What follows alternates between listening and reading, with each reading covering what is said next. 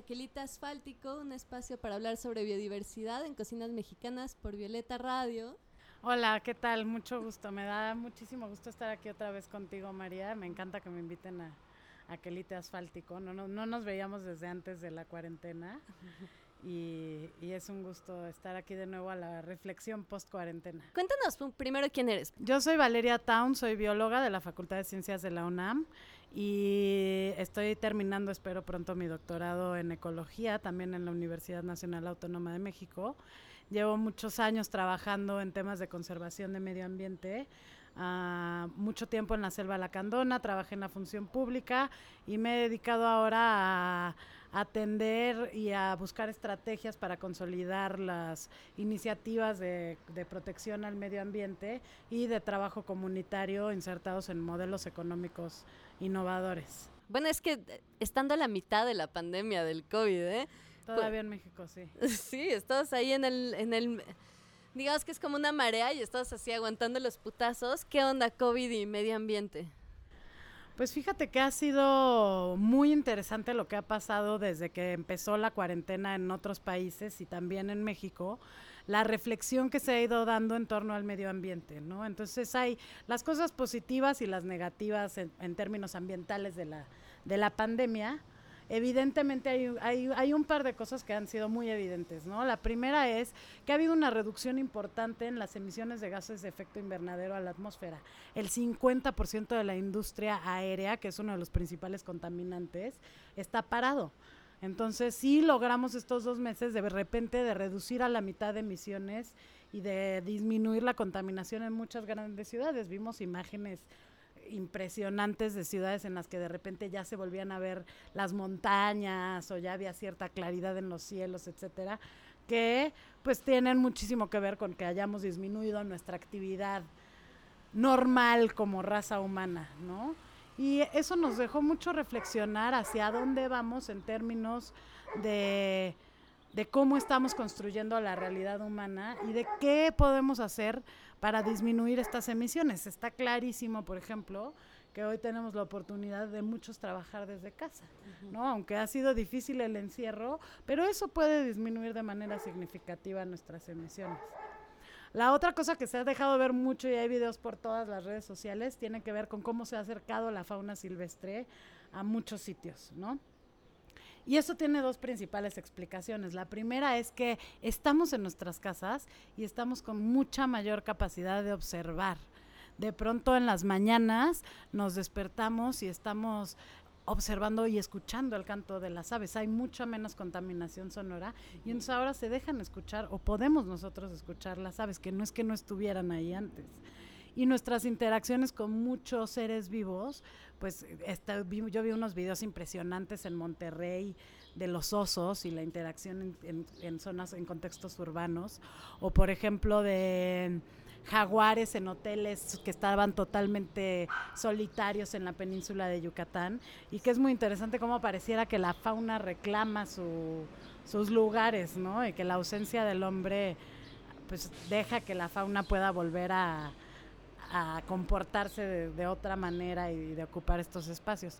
También hay muchos fake news, hay cosas que no son ciertas y hay cosas que son una evidencia de cosas que hemos hecho muy mal en el manejo de la vida silvestre.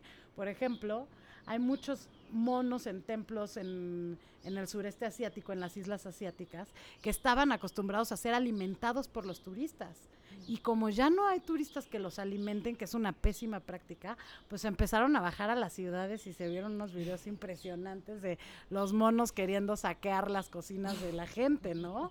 Pero eso es una mala práctica que tenemos con, con la vida silvestre que desata un comportamiento de este tipo.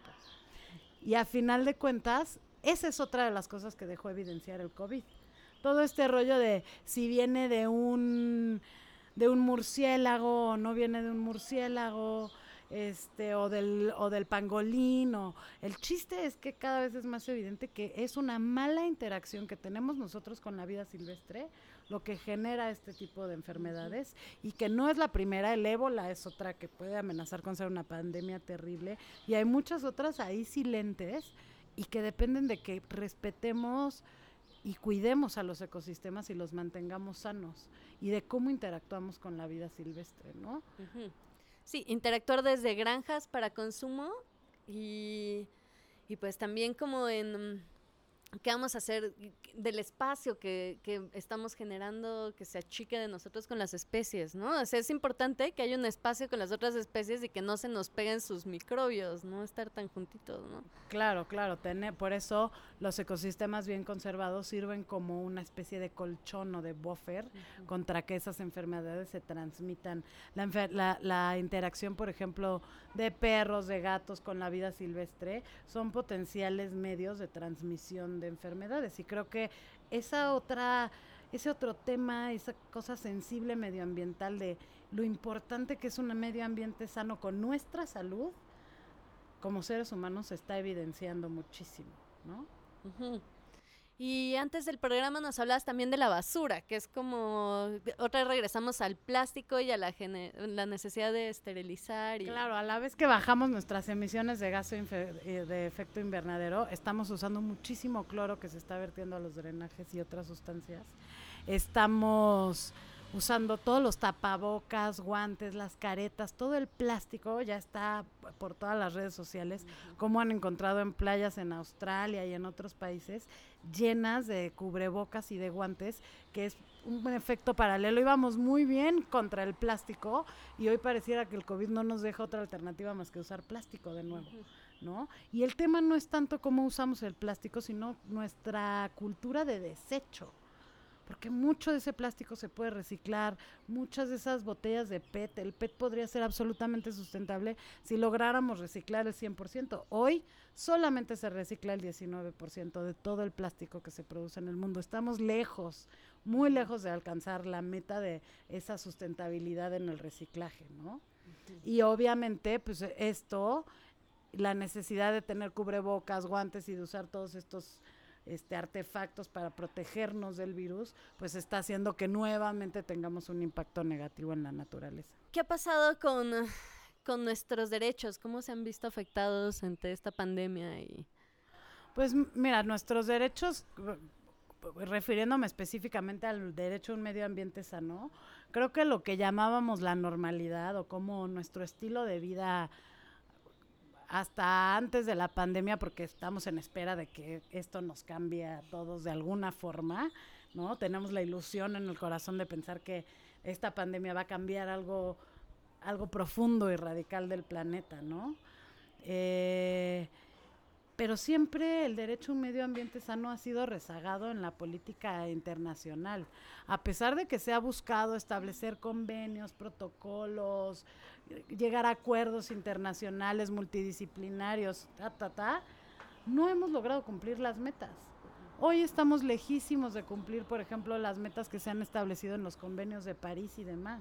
Se supone que deberíamos tener emisiones cero para 2050, porque si no lo hacemos, la crisis climática va a ser un peor todavía que la crisis que estamos teniendo ahorita con el COVID. En términos de generación de pobreza, de eh, un incremento en la brecha de marginación, de enfermedades que se van a potenciar debido al cambio climático mismo, ¿no? Ya estamos viendo que el dengue está subiendo de latitudes, hay enfermedades que eran tropicales que ya se están volviendo un problema a, a otra escala, ¿no? Y hubo, yo vi mil posts ahora en el COVID de gente que decía, me estaba cuidando del COVID y me terminó dando dengue, ¿no? Entonces sí, es una realidad. Y en medida en que no, hagam- no tengamos acciones de política para seguir conservando la naturaleza, se sigue vulnerando nuestro derecho a un medio ambiente sano, ¿no? La, la que llamábamos normalidad ha transgredido profundamente ese derecho que tenemos todos los seres humanos y todos los seres vivos a vivir en un medio ambiente sano y digno. Ajá, y eso nos lleva al título de este programa, Cambio Climático, Nueva Normalidad, y cómo el COVID está haciendo una probadita del- de, lo que se nos avecina si no tomamos así como severas decisiones.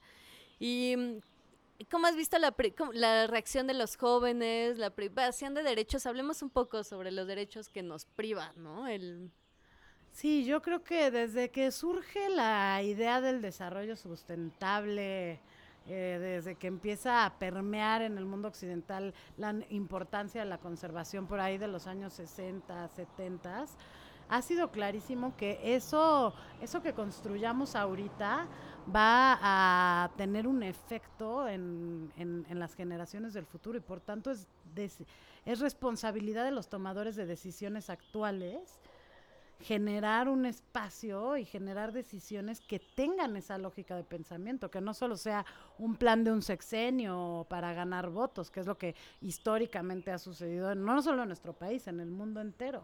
Y esa ansia política y esa ansia eh, consumista de que la acumulación de la riqueza es el bien último y el máximo aspiración del ser humano, ha hecho de lado la importancia de los valores sociales y naturales, e incluso espirituales, ¿no? Y hemos dejado de lado la importancia del contacto con la naturaleza. Y creo que en parte el COVID, sobre todo a los que nos tuvimos que tener aislados en una ciudad, en medio de, de la ciudad, pues ha- nos ha abierto los ojos a lo distantes que estamos de la naturaleza y de ser sustentables y de qué pasaría si esto se pone peor. Nadie generamos ni nuestros propios alimentos, estamos muy lejos de la tierra, ¿no? Y, y, y- y eso creo que está haciendo... Los jóvenes ya venían con una tendencia muy fuerte desde el Greta Thunberg y todo este movimiento exigiendo a los políticos y a los tomadores de decisiones que se tomen en serio el tema de la, del cambio climático y de la pérdida de biodiversidad. Pero a pesar de ello no hemos logrado que se comprometan realmente estas acciones, porque sigue siendo el interés económico estando por encima del interés del medio ambiente. Y eso compromete el futuro de las generaciones. O sea, ya lo vimos, ya nos lo demostró la historia. Sería absurdo no aprender de ella, ¿no? Sí, ¿qué onda con los chavitos, no? Yo estaba pensando que a nosotros sí nos dio chance de acampar en las playas, de vivir el país y de repente se viene la guerra del narco y ¡pum! Se privan nuestros derechos a acampar y a viajar por México, ¿no? Así a moverse por México. Y ahora la pandemia y los niños no tienen derecho a ir a la escuela, no tienen derecho a ir a la universidad, no tienen derecho a tomar clases presenciales. Sí, bueno, y a final de cuentas, la verdad es que todavía nosotros que decimos que gozamos de estos grandes privilegios, no tienen nada que ver con lo que nos cuentan nuestros abuelos o nuestros padres, de que salían y nadaban en el- los ríos y que tomaban agua de cualquier lugar y que, o sea, anhelamos ese mundo de alguna manera como una utopía tipo avatar, ¿no? Ellos sí vivían en el avatar y a nosotros ya no nos tocó, estamos lejos de, de eso, ¿no? Estos bosques que rodeaban la misma Ciudad de México hace 30 años eran una historia totalmente diferente. Y si seguimos por ahí, entonces simplemente las próximas generaciones no van a tener el derecho más mínimo ni de disfrutar de los ecosistemas ni de los servicios. Entonces, ¿qué va a pasar con el agua, con la captura de carbono, con el suelo mismo? Ni derecho a la comida, porque sí se está viendo comprometido nuestro derecho a la comida ahorita con la subida de los precios de los huevos, con que se están rezagando los cultivos porque los mercados están trabajando a un mínimo de su funcionalidad. Claro, y, y ese derecho a la comida también se pierde cuando no estamos conservando los suelos y cuando no estamos, entonces todo va a depender de, bueno, de hasta polinizadores de robots y que porque estamos acabando con las abejas y ya cada vez es más claro que la conservación de la naturaleza tiene que ver con la seguridad alimentaria del planeta. ¿No? Si se acaban las abejas, es que es, que es una catástrofe planetaria, ¿no? Y, y, y no podemos desligar el bienestar ambiental del bienestar humano. Tenemos que dejar de hacer eso. Parecía antes que era muy fácil tirar un manglar para construir un hotel, pero ya vimos el efecto que tiene que tires todos los manglares para poner hoteles, porque en el segundo que entra un huracán o se atasca de sargazo el Caribe, se pierde la magia, ¿no? Que hablando del sureste y de las políticas que están tan ahorita tan directas acerca del tren Maya, ¿qué opinas de las políticas ambientales? eh? Pues mira, es muy difícil. El medio ambiente ha estado históricamente abandonado por la política. O sea, se ha usado como una como una carta de ponerse una estrellita, una medallita y históricamente la política ambiental de nuestro país, a pesar de que ha habido grandes esfuerzos por personajes absolutamente comprometidos con la causa, no ha sido del interés general de los políticos. Hoy creo que cada día gracias al trabajo de muchos años de mucha gente, empieza a permear más en la conciencia de los políticos y de la gente del común y corriente. Todos sentimos que el COVID eh, va a ser un factor que despierte nuestra conciencia ambiental, pero históricamente, en términos de política pública, el medio ambiente siempre es el último de la lista. En términos no solo de programas, de acciones, de prioridades, sino también de presupuestos. El presupuesto ambiental ha estado abandonado históricamente.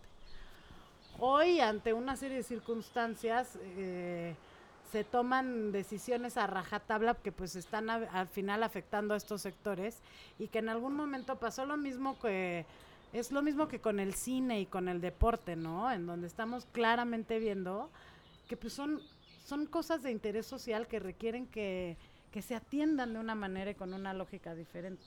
Si le quitas el presupuesto a estas instituciones ambientales que trabajan en campo, que implementan proyectos sustentables con esta visión a largo plazo, con estrategias de cambio climático, etcétera. Les quitas este presupuesto, se van a caer todos esos proyectos. Y es muy importante que uno lo valoremos desde esa perspectiva, aunque haya una necesidad de austeridad republicana, ¿no? Creo que esa es una cosa muy importante, que no, que, que ojalá se viera al medio ambiente también como esta otra ah, parte del gobierno que es de interés social para todas las clases sociales y para todas las generaciones y sobre todo las venideras, ¿no? Eh, y por otro lado, pues proyectos como el tren Maya, la refinería, parecieran ir en contra de rumbo que estamos, la transición hacia la que estamos tratando de viajar en el planeta, con menos emisiones de carbono, con energías más sustentables, con cosas que no destruyen la, naturaleza, ¿no? Eh, creo que algunas de estas iniciativas mm, bien planeadas y bien orientadas podrían ser un eje de desarrollo, pero estamos seguimos en el paradigma de los años 70 de este tipo de desarrollo que es el de la vieja normalidad y que es justo el que ya no queremos. Entonces, creo que vale más definir, más allá de si atacar un proyecto u otro, definir hacia dónde queremos que sea esta nueva normalidad. Y creo que a los jóvenes nos queda muy claro que esta nueva normalidad es hacia lo sustentable, hacia lo que te- nos vincule más con la naturaleza, hacia conservar nuestros recursos, hacia recuperar nuestros bosques, hacia potenciar la capacidad de las comunidades locales de ganar lo que se merecen por, por, por la biodiversidad que conservan y a darles ese valor agregado como lo que hemos platicado con las cocinas mexicanas y el uso de, de todos estos este, elementos en la cocina locales, de a quién le compras, cómo le compras. Creo que socialmente estamos recapacitando respecto a eso. Ahora creo eh, hay que hacer la lucha para que esta necesidad social se escuche en el gobierno y las políticas sean congruentes con esta necesidad, ¿no? que de verdad le está sirviendo el COVID de cortinilla para anular todos los presupuestos, específicamente cine y, y el de la CONAM. Platícanos eso. Bueno, el recorte presupuestal es una instrucción de Hacienda y es a todas las instituciones. No es que a CONAMP en específico le rebajaron 75%. Le rebajaron 75% a todas las instituciones de nuestro país. Lo que pasa es que, como te decía, si tenías un peso y te bajan 75%, pues te quedan 25 centavos, te vuelve inoperante. Si tenías 100 millones de pesos y te quedan 75 millones, pues todavía tienes 25 para operar. No, no estoy haciendo una comparación, pero hay algo de suficiencia. Lo que pasa es que estas instituciones ya estaban tan debilitadas históricamente que hacerles un recorte ahorita, además, es, es garrafal y las aniquila por completo. ¿no? ¿Qué es la CONAM? La CONAMP es la Comisión Nacional de Áreas Naturales Protegidas. Se crea en, en el 2000, en el año 2000, este, al terminar el sexenio de Cedillo. Y es una institución que agrupa o que se encarga de, mm, administrar y de trabajar por la conservación de las 182 áreas naturales protegidas que tenemos en México.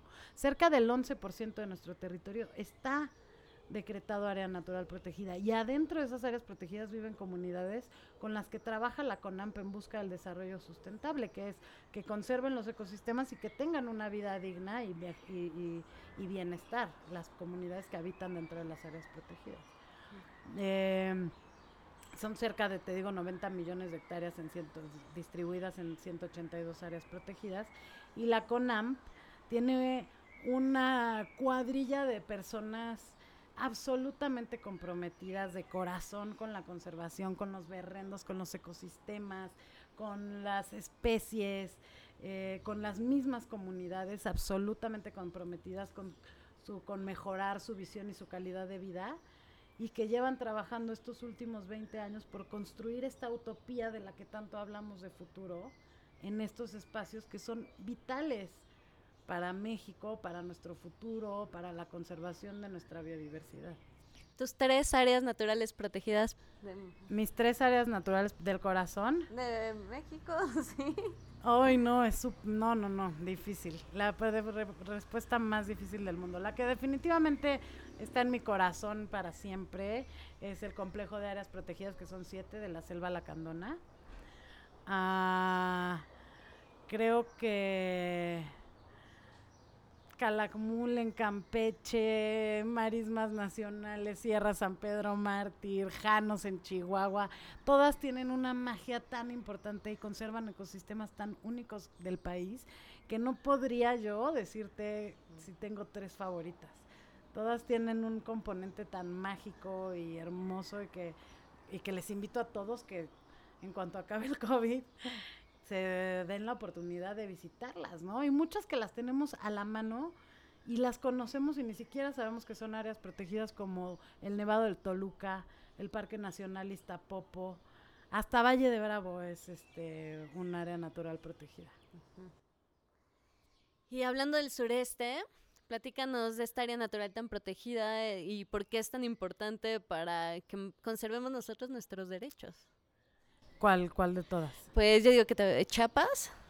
Bueno, Chiapas tiene un, muchísimas áreas protegidas con representatividad de muchos ecosistemas, algunos que son únicos en el país, como la Reserva del Triunfo, que conserva estos bosques de niebla donde viven los quetzales y que son reductos, son ya islas que quedan en todo el país, ¿no?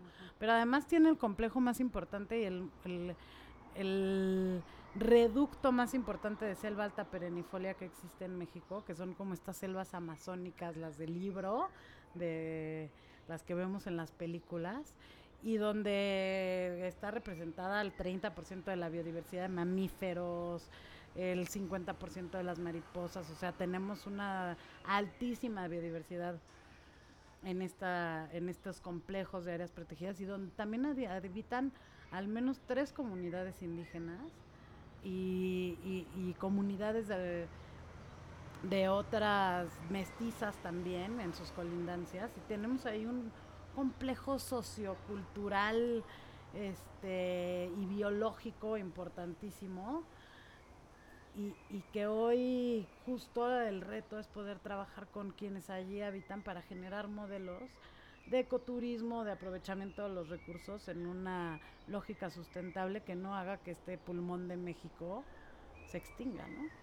¿Y cómo y cuáles afecta el tren Maya? ¿Cómo va esa política que sigue su rumbo y nos paralizan el resto del país, pero el tren Maya sigue? Mira, es muy difícil que te diga eso porque ha, se ha, habido varias proyecciones en donde han quitado y puesto la, el trazo del tren Maya de áreas naturales protegidas. Hoy no te sé decir por cuántas áreas protegidas va a pasar. El reto del gobierno de México, el primero creería yo respecto al tren Maya, si es que se va a hacer, es que esas, e, esas estaciones no atraviesen áreas protegidas y no pretendan crear nuevos núcleos de población en áreas protegidas. Tulum hoy es un problema importante. No respetamos el decreto en Tulum se construyeron muchísimos hoteles. Muchas de esas construcciones son absolutamente ilegales porque no se debería de construir nada ahí. Y hoy se está viendo una afectación importantísima en la misma, en las playas, en la acumulación de arena, en que no estamos sabiendo manejar nuestros recursos. Entonces, si además le metes un centro de población adentro del área protegida, creo que no das una buena señal, ¿no? Hay que Y, y- y el otro gran compromiso es que si estas estaciones se construyen, que se debe evitar a toda costa aquellas que estén adentro de áreas protegidas o de, lugares de conservación de biodiversidad, pero si se construyen nuevas estaciones en otros lados, tienen que ser con un absoluto respeto de cómo va creciendo el área urbana. El ejemplo de Cancún es clarísimo de todo lo que usted no debe de hacer en términos de desarrollo urbano, turístico, en una, en una playa de esa importancia biológica como Cancún. Hoy podemos ver clarísimo cómo Cancún perdió sus playas, perdió su belleza natural y se convirtió en otra cosa que ya ni siquiera es el atractivo original del sitio, ¿no? Y, y creo que el plan, la planeación del desarrollo en la actualidad tiene que ir hacia una lógica diferente. Así que, ¿cómo afecta la conectividad? Creo que tenemos, la verdad es que me no me quiero atrever a decir cómo afecta la conectividad el trazo simple, el simple trazo del tren, porque afecta tanto como una carretera, ¿no? Eh, o o tal, tal vez un poco más, tal vez un poco menos, pero tiene los mismos efectos a final de cuentas porque son cortes, cortes que haces entre fragmentos que antes se conectaban. El verdadero problema es el desarrollo que vaya a crecer alrededor de los de las estaciones de tren que van a pro- promover una vez más, si no se hace de la manera correcta y bien planeada, procesos de deforestación y de degradación de los ecosistemas. Y eso inevitablemente genera fragmentación y promueve la falta de conectividad. Hoy tenemos ya problemas importantes en la península de Yucatán relacionados con la interacción entre los jaguares y los seres humanos, ¿no? Desde la gente que se comen a su ganado hasta que se meten a las casas o a los hoteles o, o que los atropellan en las carreteras muy frecuentemente, ¿no? La relación ahí con los cazadores furtivos. Entonces, hoy ya hay una ya hay un problema con eso. Hay que evitar a toda costa que proyectos como este hagan de este un problema más grande. Concretamente, digamos, la pérdida de la biodiversidad en el sureste, ¿cómo nos afectaría como a los seres humanos? Mira, hay un doble discurso aquí que es que el sureste ha estado rezagado y olvidado y no tengo la menor duda de que así ha sido.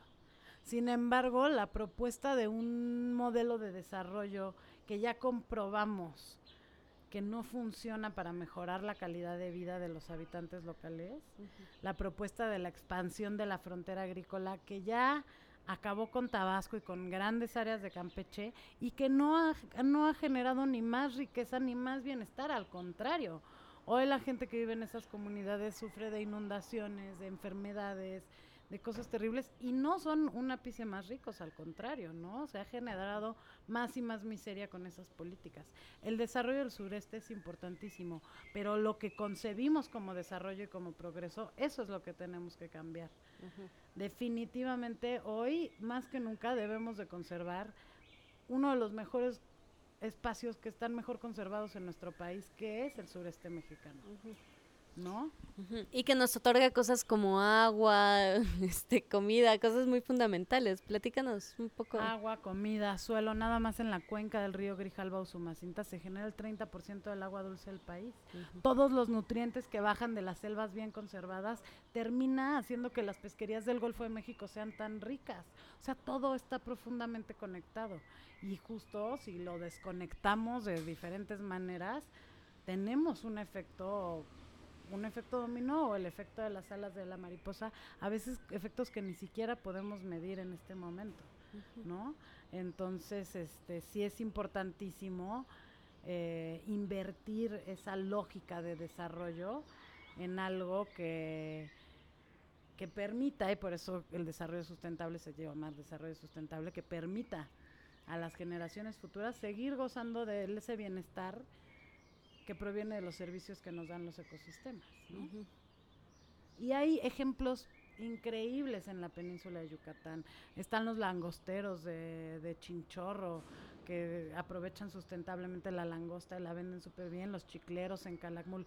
Hay esquemas de crecimiento y progreso de gente que hoy está en mejores condiciones económicas, que tienen además mucho mayor acceso a la educación, a estudios, etcétera, y que están trabajando en empresas con una lógica sustentable, donde se aprovechan de manera racional y sostenible los recursos naturales y se mantiene la conservación de la biodiversidad. Sí, que sí podríamos estar hablando de una riqueza, ¿no? ¿Qué tal vivir en tu, no sé, dónde sacan los langostinos? Descríbanos un poco ese paraje y cómo viven esas personas. No, son comunidades pesqueras que viven en lo que hoy nosotros, después de estar encerrados en COVID, quisiéramos estar viviendo, en absoluto contacto con la naturaleza, y que además, gracias a estos esquemas en los que han estado trabajando, están generando recursos para que sus hijos se vayan y se preparen, tengan más altos niveles académicos y luego regresen a ser quienes trabajen en estas empresas comunitarias que se están formando y se están consolidando. Sí, creo que el COVID es una buena probadita porque de alguna forma nuestro ideal es vivir en una ciudad con todos los servicios y en nuestras casas así con internet y con agua y con comida y el COVID nos está demostrando que si vamos por este camino ni a eso vamos a alcanzar, ¿no? Así es, no es viable. No es viable. No es viable un futuro así para todos. Si, si, si quisiéramos ese futuro, es un futuro que implica mucha desigualdad, mucha pobreza y mucha injusticia social y ambiental. Ujú. Sí, me parece muy cabrón. Ahora estuve re- repartiendo un día, hice como la labor social de repartir comida del mercado de 100 y mm, era muy impresionante cómo pues, la gente te recibía y te desinfectaba y me contaron así como de unos complejos en Santa Fe donde pues adentro se sienten esterilizados y, y, no sé, me hace pensar si eso es lo que queremos, ¿no? Si realmente queremos estar adentro de un edificio sintiéndonos esterilizados. Y... Yo creo que todos somos muy empáticos con que no, ¿verdad? Habrá algunas personas que sí, es muy respetable esa visión, pero yo creo que la mayoría de nosotros, sobre todo las generaciones jóvenes, las que estamos viendo, las que estamos pensando si traemos nuevas generaciones a este planeta, eh, o que ya las trajimos y las tenemos que ahora garantizarles que les vamos a dejar algo, ¿no? Eh, creo que estamos muy claros de que esto nos hizo abrir los ojos de lo importante que es no solo entrar en contacto con la naturaleza para nosotros espiritualmente, para nuestra misma ansiedad, sino lo que tenemos que invertir para proteger a la naturaleza y crear una realidad diferente. Caray. Y yo no creo que sea coincidencia. ¿Qué onda con.? Pues he estado pensando en, en mis fracasos amorosos, ¿no? Y, y me llena el corazón saber que no soy la única, ¿no? Me comparo con todas mis amigas y amigos y todos estamos así de que solteros, sin, sin hijos. Y me- a veces me pregunto si no es hasta una respuesta biológica ante el desamparo. No sé, hay muchos también no solteros y con hijos. Ah, es un poco relativo, pero sí. pero sí definitivamente yo creo que, que esta condición en la que estamos nos ha despertado a todos el interés de, de construir algo diferente, ¿no? Eh, en nuestras relaciones, en nuestra vida y en nuestra relación con la naturaleza. ¿Qué has pensado tú acerca de eso, Valeria? Acerca de tus hijos y del futuro que les espera. Me- estoy aterrorizada, me da terror. No, me da terror, me da terror ver a la infancia de ahorita. Tengo, tengo dos sobrinas preciosas, chiquitas, que me da pánico el mundo que les vamos a dejar, pero al mismo tiempo me anima a, a seguir con esta lucha, a asumir mi responsabilidad de hacer las cosas diferente y a tratar de cada vez sumar a más gente con call to actions claros que nos lleven a todos a poner nuestro granito de arena de qué es lo que necesitamos hacer para ir construyendo un futuro diferente. Es muy importante exigir a la política pública que vayan sobre estas metas que nos hemos ya establecido como humanidad y que las tratemos de cumplir por el futuro de todos nosotros. Creo que es muy importante seguir defendiendo como humanidad la biodiversidad, la, la cocina tradicional, la biodiversidad en la cocina, eh, volver a este rollo del slow food, volver a, a- a comprar local, a nuestra relación con, con la madre tierra y con de dónde viene cada una de las cosas que poseemos. Y creo que es muy importante que todos nos informemos y que nos vayamos sumando a las iniciativas que más nos convenzan, pero que hagamos un esfuerzo cada uno, siempre tratando de ir un poco más allá. Es, es importante dejar de usar plástico, es importante reciclar, es importante, pero siempre hay un poquito más que se puede hacer. ¿Qué nos propone seguir en Instagram? ¿No? Hay varias iniciativas a las que les deberíamos dar like y follow. Que... Bueno, hay una iniciativa muy importante que está empezando, pero que a mí me parece que está muy bien nutrida y de la que soy parte, que se llama Colectivo Trópico. Así está como Colectivo Trópico en Instagram. Eh, lo que queremos hacer es tener en, una, en un mundo de fake news donde ya no sabes si lo que ves es cierto o no. Hay muchísima gente de mucha experiencia curando la información que estamos todo el tiempo subiendo. Queremos darle a la gente información y herramientas contundentes para empezar cambios radicales. Y creo que Colectivo Trópico puede ser una muy, muy buena opción para seguir. Y sigan las redes de las organizaciones internacionales que están bien establecidas como el World Wildlife Fund, la WWF, la de la pandita, este eh, acérquense a Conservation International, ¿no? La misma, o sea, hay muchas instituciones internacionales que tienen información de calidad y que nos podemos acercar a ellas para no solamente saber qué es lo que está pasando, sino para tal vez nutrir iniciativas que ya muchas de estas organizaciones tienen.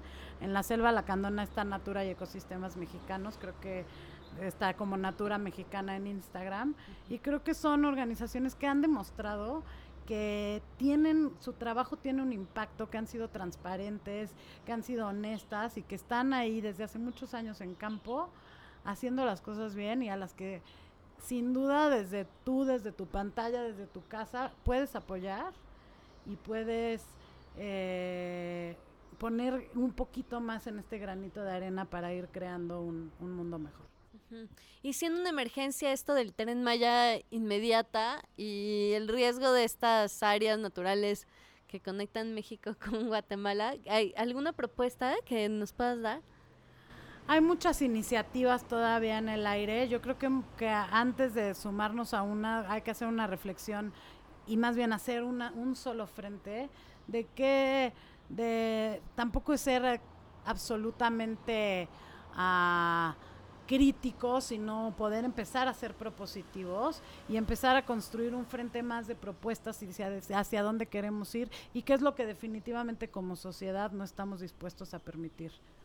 Como lo de las estaciones en las áreas naturales. Exacto, y que no atraviese ciertas áreas protegidas y cómo se construye y bajo qué parámetros, qué, qué, qué medidas de sostenibilidad tiene, cómo nos va a garantizar que hay una planeación urbana. Hay que ir luchando esas batallas, creo muchísimo más que estar solamente en una postura radical en contra. Y hay otras en las que hay que estar en una postura radical en contra, ¿no? Ese tren no debe pasar por el área protegida de Calakmul y eso creo que es una de las banderas que tenemos que defender. Pues más allá de una iniciativa que ya existe, yo creo que hay que empezar a forjar todos juntos una, una iniciativa y yo creo que por ahí Colectivo Trópico va, va a sumar y va a sacar algunas acciones importantes. Entonces, Colectivo Trópico están en Facebook y están en Instagram. Facebook e Instagram, así es. sigamos estas iniciativas y estemos muy atentos a lo que comemos, de dónde viene y apoyemos a las áreas naturales protegidas viajando a ellas. Conociéndolas, claro, eso es importantísimo. Y haciéndonos conscientes de que estamos, Tulum es un área natural protegida, Cancún también, todo el Caribe mexicano. Entre más conscientes seamos de que estamos en este reservorio natural, podemos cultivar mucho más respeto a ellas y hacia la gente que trabaja por la protección de estos lugares.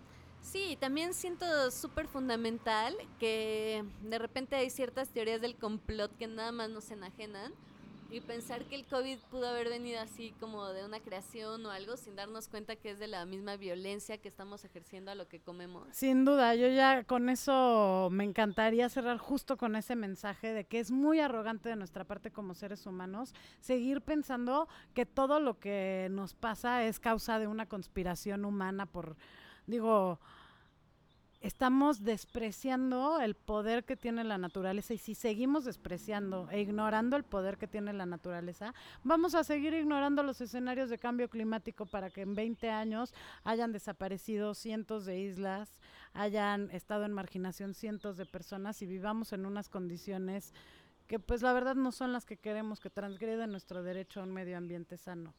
Y entonces tenemos que empezar a darle el valor que se merece a la naturaleza. Qué bonito el concepto de medio ambiente sano. O sea, necesitamos un medio ambiente Claro. saludable para desarrollarnos de forma saludable, si no es simplemente insostenible. Medio ambiente sano igual a bienestar humano. Mil gracias, María. Ay, Valeria, gusto gracias estar con por ustedes. venir. Bienvenida siempre y pues bueno, Hasta la próxima. hasta la próxima y buen provecho.